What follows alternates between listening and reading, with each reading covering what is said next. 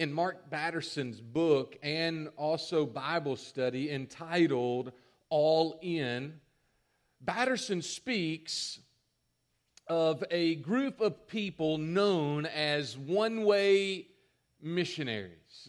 These men, about the turn of the century, from the 1800s to the 1900s, these group of men, they knew that God had called them to the hard places. He had called them to go and spend their lives. And those, the remainder of the days of their lives would more than likely be short. And so they purchased one-way tickets on a boat to wherever God had called them, and they set out. One of those men was a man by A.W. Milne. And Milne was just exactly that. He was a young 20-something-year-old who had felt the call of God on his life, and so he set out on a one-way journey. These guys were so impassioned that they packed their belongings in a coffin. You let that sink in for a second. They packed their belongings in a coffin, loaded that coffin on a ship, knowing that they would never return home again.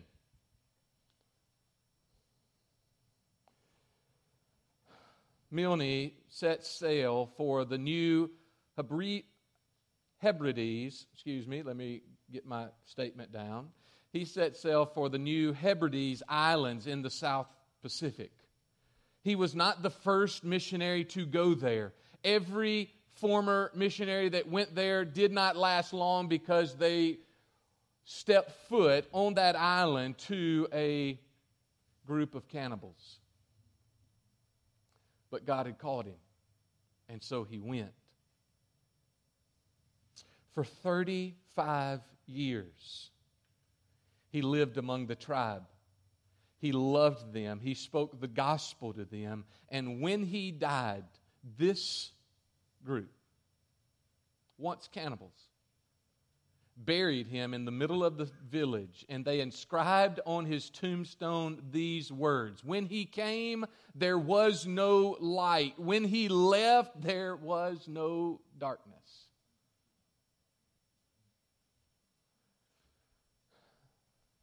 Ma'am, sir, this morning, you and I, we live in this world that has changed. You and I, we live in a time where the spiritual forces of evil are raging and roaring out of the gates in our world and in our culture and in even our nation. But there is this question. There is a question for you and a question for me. Would you like something greater? 1 Kings chapter 19, starting in verse 19, that question, in essence, was posed to one man, and that man's name was Elisha. And today I would like for us to look at the call of Elisha, looking in 1 Kings chapter 19 and also 2 Kings chapter 2. We see this call, and we see the answer to the call. And here's what God's Word states. So he, that's Elijah, he departed. Where did he depart from? Well, you remember last week that he's with Ahab, and he's talking with Ahab at Jezreel, and he's telling Ahab, hey, here's what's going to happen. And so from that, God speaks to Elijah, went up on the mount. We talked about Mount Horeb and Mount Sinai, where God spoke, not in the tornado, not in the earthquake, not in the whirlwind, not in the fire, but in that small voice. So he departed from there after that moment. And here's what God's Word states. And he found Elisha, the son of Shaphat, who was plowing with 12 yoke of oxen in front of him. and he was with the 12th. Elijah passed by him and cast his cloak upon him. And he left the oxen, and he ran after Elijah, and he said, "Let me kiss my father and my mother, and then I will follow you." And Elijah said to him, "Go back again, for what have I done to you?" And he returned from following him and took the yoke of oxen and sacrificed them and boiled the flesh with the yokes of the oxen and gave it to the people, and they ate. Then he arose and went after Elijah and assisted him.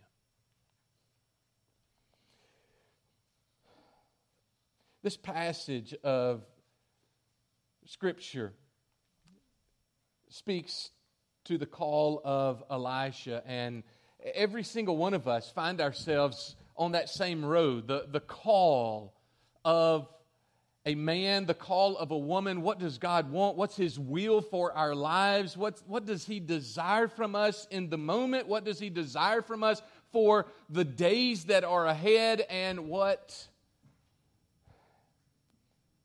is He asking us to do? This road, the road to something greater in Elisha's life, the road to something greater in your life and in my life, goes through at least one checkpoint.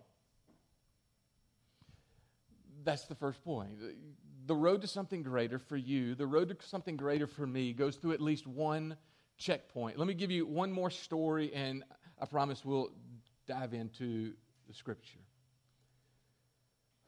2002, I found myself in Beirut, Lebanon, and I was there with two other English-speaking men.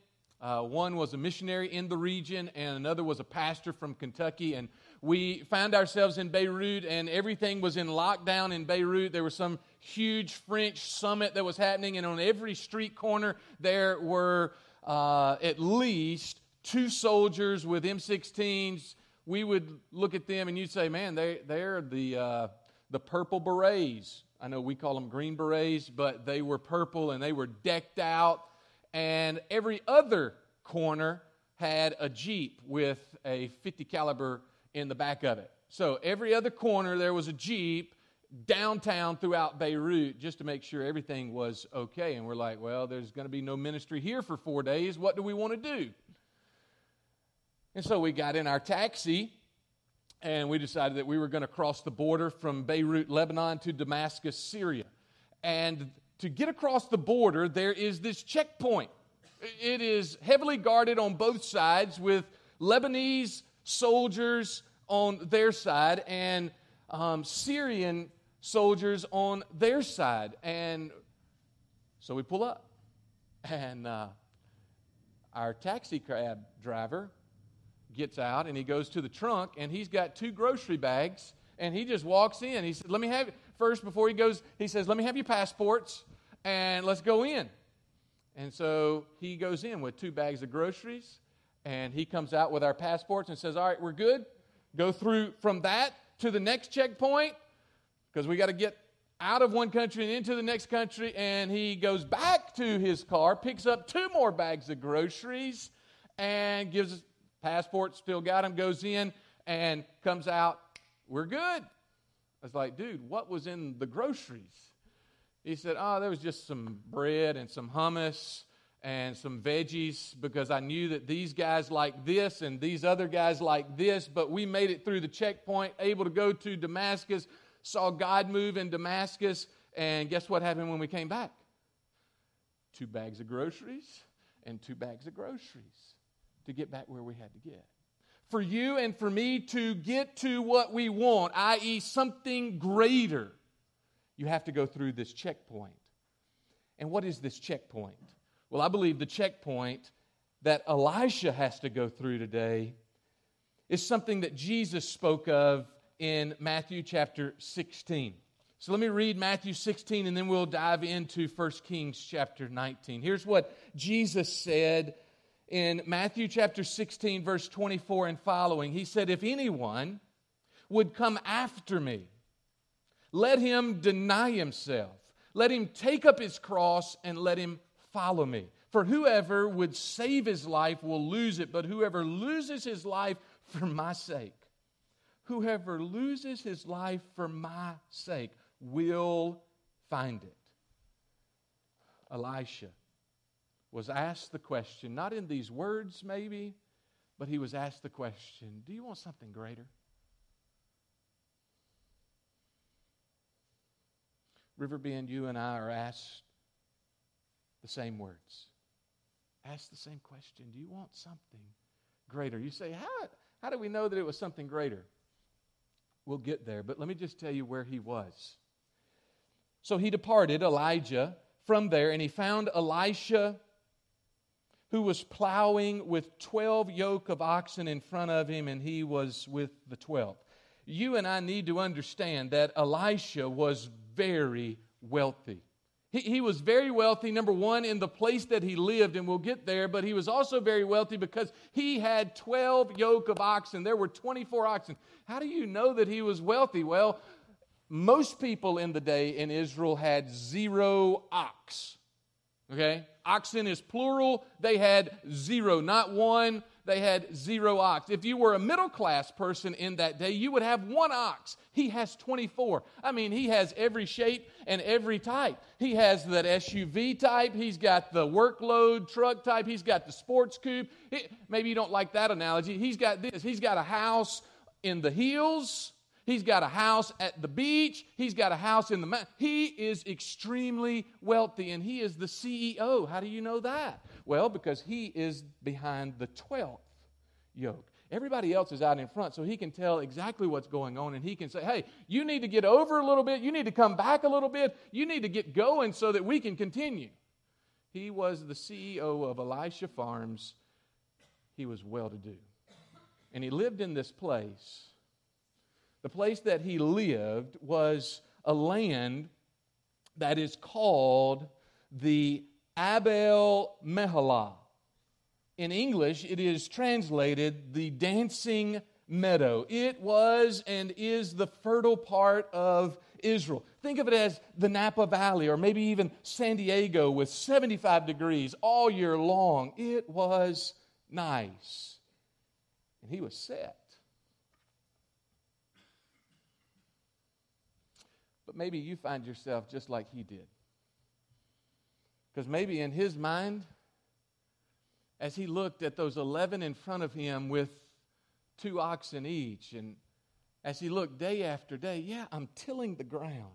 Yes, there is going to be a crop, and yes, it is going to grow up, and it is going to be great because I know how to do this, because I've been doing this. But is that it? Is it that I just get up every morning at 8 o'clock and I fight traffic to get to the office, and at the end of the day, I fight traffic to get back into the house so that I go to sleep, tired, exhausted, to wake up and do it all over again? Is that it? And one of those days, Elisha finds himself looking right in front of him as he's plowing. And somebody out of nowhere just comes and throws a cloak on him. Elijah passed by him and cast his cloak upon him. And Elisha left the oxen. He left the oxen and he ran after Elijah. What does that tell you? What does it tell me? It tells us this, that Elijah didn't stop. It wasn't as if, okay, we're going to sit down and we're going to have this conversation and I know that you're the guy. No, God told him, all right, here's what you got to do. You got to go talk to this king. You got to talk to that king. You got to go anoint somebody, appoint somebody to take your place. And this was his aspect of that. Here is my cloak, Elisha, and I'm on to the next task.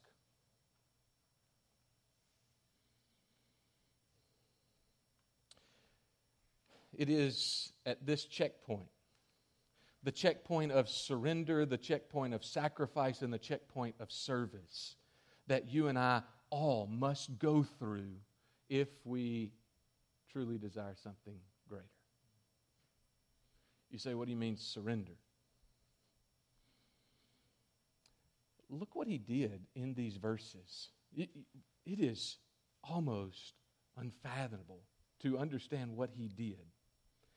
Elisha said, all right, let me go talk to my mom and my dad. Let me kiss them and tell them goodbye, and then I will follow you. And we don't have a good translation of this, of what Elijah said in English, but pretty much he said, if that's what you want to do, go do it. Okay, I'm not studying you. I'm not staying here. I did what I was supposed to do, and I'm on to the next task.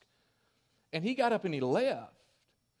And he returned from following him, and he took the yoke. This is Elisha. He took the yoke of oxen, and he sacrificed them and boiled their flesh with the yokes. So it's not that he just took one of the pair. He took all 12 pairs. And he burned the yokes. He sacrificed them. He boiled their flesh, and he gave it to the people to eat. One ox would feed a family of 5 for a year. One ox, family of 5 for a year. He has just now sacrificed and cooked 24 oxen. I mean, everybody in town is feasting at Elisha's table. And they're wondering, this is good. Woo, yeah. Why in the world is he doing this?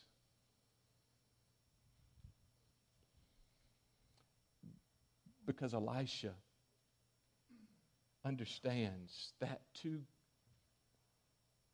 get to something greater, you got to go through this checkpoint, and a part of this checkpoint is surrender. And so he surrendered everything.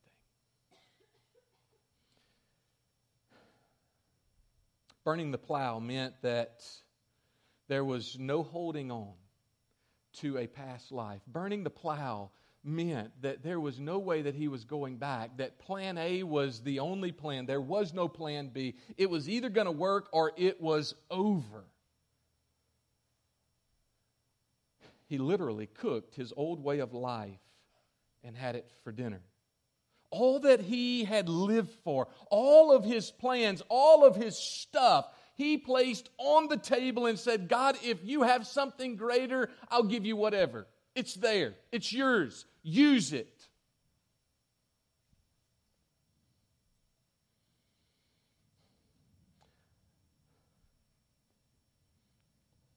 I don't know about you, but think about this. You're CEO. You make the decisions. It's your farm. You are well off. You are seasoned in life. It's not that you're a teenager. It's not that you're even a young adult. You are the CEO. You have got a growing, great place of employment. You say, all right, Lord, I'll give it to you. And check what he does. He becomes an intern. He becomes an assistant. He goes from making all the decisions to the only decision that he makes is when Elijah says, hey, go get me that coffee. Hey, go get me those copies. Hey, go make this. Hey, go here. Hey, go say this. And you're like, all right, that's good. But now check this. How long did it happen? If you go from 1 Kings chapter 19 to 2 Kings chapter 2, in that span, 18 years. From the time that he goes with Elijah to the time that Elijah is taken up into heaven on the fiery chariots, there is 18 years. Like, Brian, I don't know about this. Let me just remind us all. That when God calls a person, and he calls you and he calls me, there is a time period of preparation. That surrender must come about. If you look at Moses, he spent 40 years, a third of his life, in the middle of absolute nowhere in a desert. All he was doing was seeing day upon day, sand blow this way, sand blow that way. He looked at some sheep. He tried to herd those sheep, tried to tend those sheep, but for 40 years. Why? Because God was preparing him for 40 years that he would spend, not with sheep, but in that same spot, millions of his children. What about David? David is on the backside of his dad's place one day, and all the rest of the six brothers are in front of Samuel to be anointed, and Samuel goes down one by one and says, "Not you, not you," through the six, and he's like, "Jesse, you got anybody else?" Well, there's just the little runt back there on the backside of, "Well, go get him." And as he comes up, Samuel, God says, "That's him." He anoints him, and guess what? What does he do? David doesn't go from there to the throne room. No, he goes to the back of the pasture again, 5 or 6 years. Then he's brought back in front of Saul, and he's ministering there, and then Saul's got him on the run for his life. There are moments and times of preparation. You look at the life of Paul in Acts chapter 9. He gets saved, and as he gets saved, guess what? He goes and he speaks, and then for what most people would say, 8 to 10 years, he is back in Tarsus doing what? Building tents. Nobody hears from him. What is God doing? He is preparing him for ministry. Elisha is being prepared for 18 years. He has surrendered his life. On the one hand, this is not an easy place to be. This is not a fun place to live, but this is a great place to see God work and to see growth.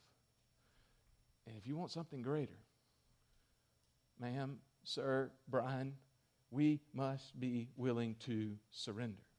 But not only must we be willing to surrender, we must be willing to sacrifice. What had been his foundation, what had been his delight, what had been his treasure, and the source of that treasure was now used to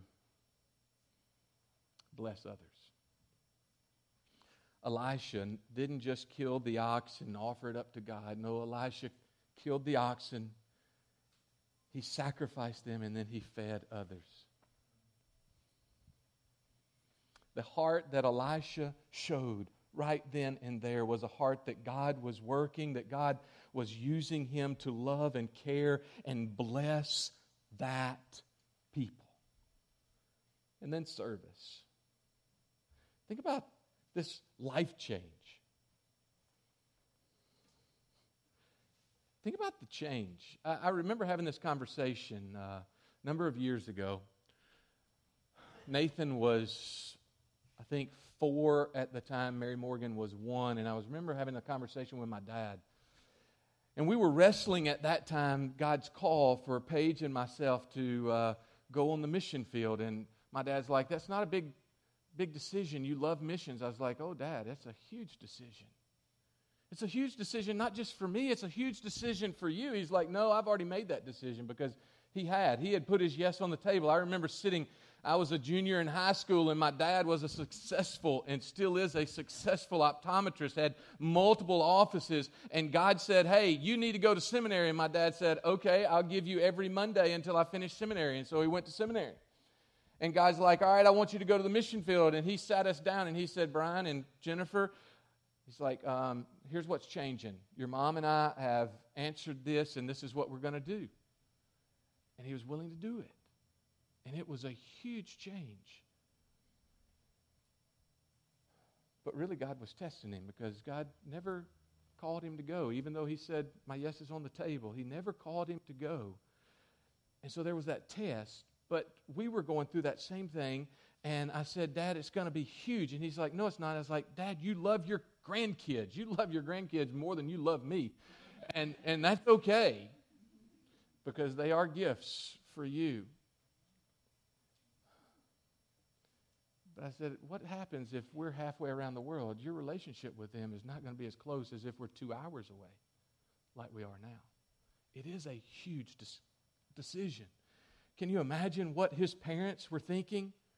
Elisha goes to mom and dad and says, "Hey, yeah, I'm leaving the farm." "Great, where are you going?" "I'm going to go be an intern. I'm going to go get Elijah some coffee. I'm going to go be whatever he wants me to be." "How long are you going to do that?" Until God says otherwise." "So what's your boy doing now?" mom and dad are asked. Well, he's He's no longer CEO of the farm. He's now just an intern. There was surrender. There was sacrifice, not just on the one, but on the all. And there was service. For 18 years, flip over to 2 Kings chapter 2. Let me just give you this briefly, and we'll pick this up next week. 2 Kings chapter 2, verse 6. You got to love Elisha. But here's what happens. Elijah said to Elisha, "Hey, you stay here, for the Lord has sent me to the Jordan." But Elisha said, "There is no way in the world." This is me saying what was there. "There is no way in the world that that's going to happen." But he said, "As the Lord lives, and as you yourself live, I will not leave you." So the two men, they went on. And 50 men of the sons of the prophets also went and stood at some distance from them. And they both were standing by the Jordan. And then Elijah took his cloak, that same cloak that he threw over Elisha. He took his cloak and he rolled it up and he struck the water, and the water parted to one side and then to the other, till the two of them could go over on dry land. And when they had crossed, Elijah said to Elisha, "All right, ask what I shall do for you before I am taken from you." And Elisha said to him, "Please, let there be a double portion of your spirit on me." For 18 years, he walked with Elijah. For 18 years, he saw miracle after miracle. For 18 years, he saw the man get up. He saw the man talk. He saw the man walk. He saw the man go to bed and do it all over again. And he said, "What do you want from me?" And he said, "Here's what I want. I want that cloak of yours. When it's placed on me, I want it to be a double portion." Entitled it something greater for this reason. If you read the book of 1 Kings, up to this point in the book of 2 Kings, there are 14 miracles at the hands of Elijah. If you read from this moment farther in the book of 2 Kings, there are 28 miracles at the hands of Elijah. 14, 28, a double portion. Sir, there is something greater for you, and there is something greater for me. Ma'am, there is something greater. And every person seated in this place wants something greater. Every person. If it was truly greater, every person listening at this moment wants something greater. But you and I must go through this checkpoint. That checkpoint is surrender. Surrender your dreams. Surrender your good. It was some good stuff that Elisha had. He had a great life.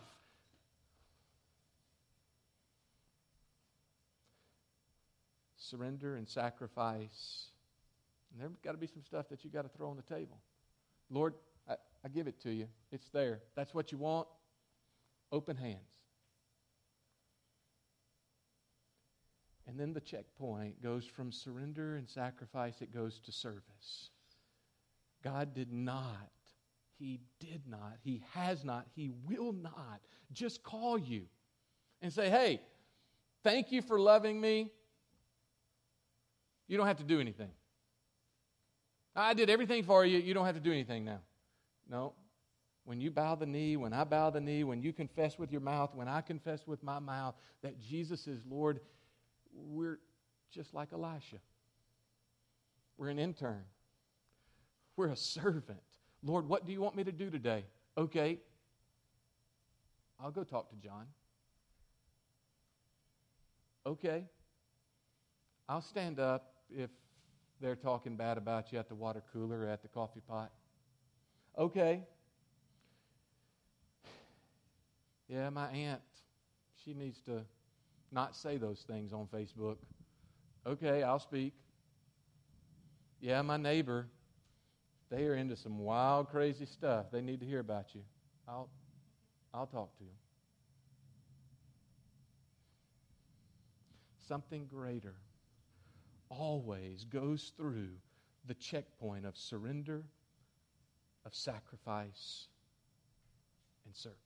You're called to that. I'm called to that. May we heed that calling today. Heavenly Father, I bow before you. Father, if it's not at the physical altar here at the front, I pray that it's at the altar of every one of our hearts. God, that we would respond knowing that there's something greater.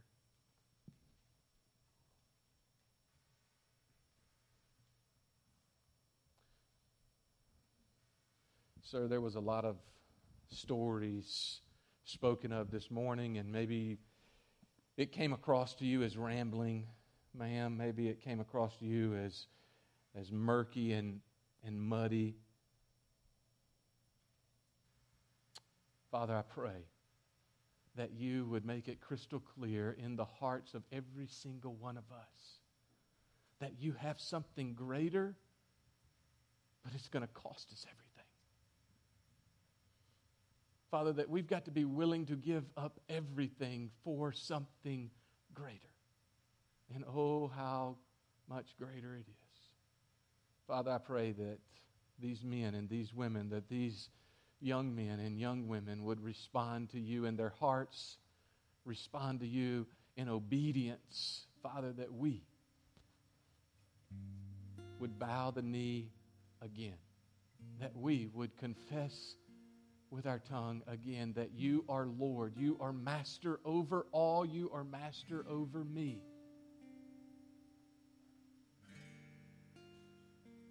And we would come to something greater.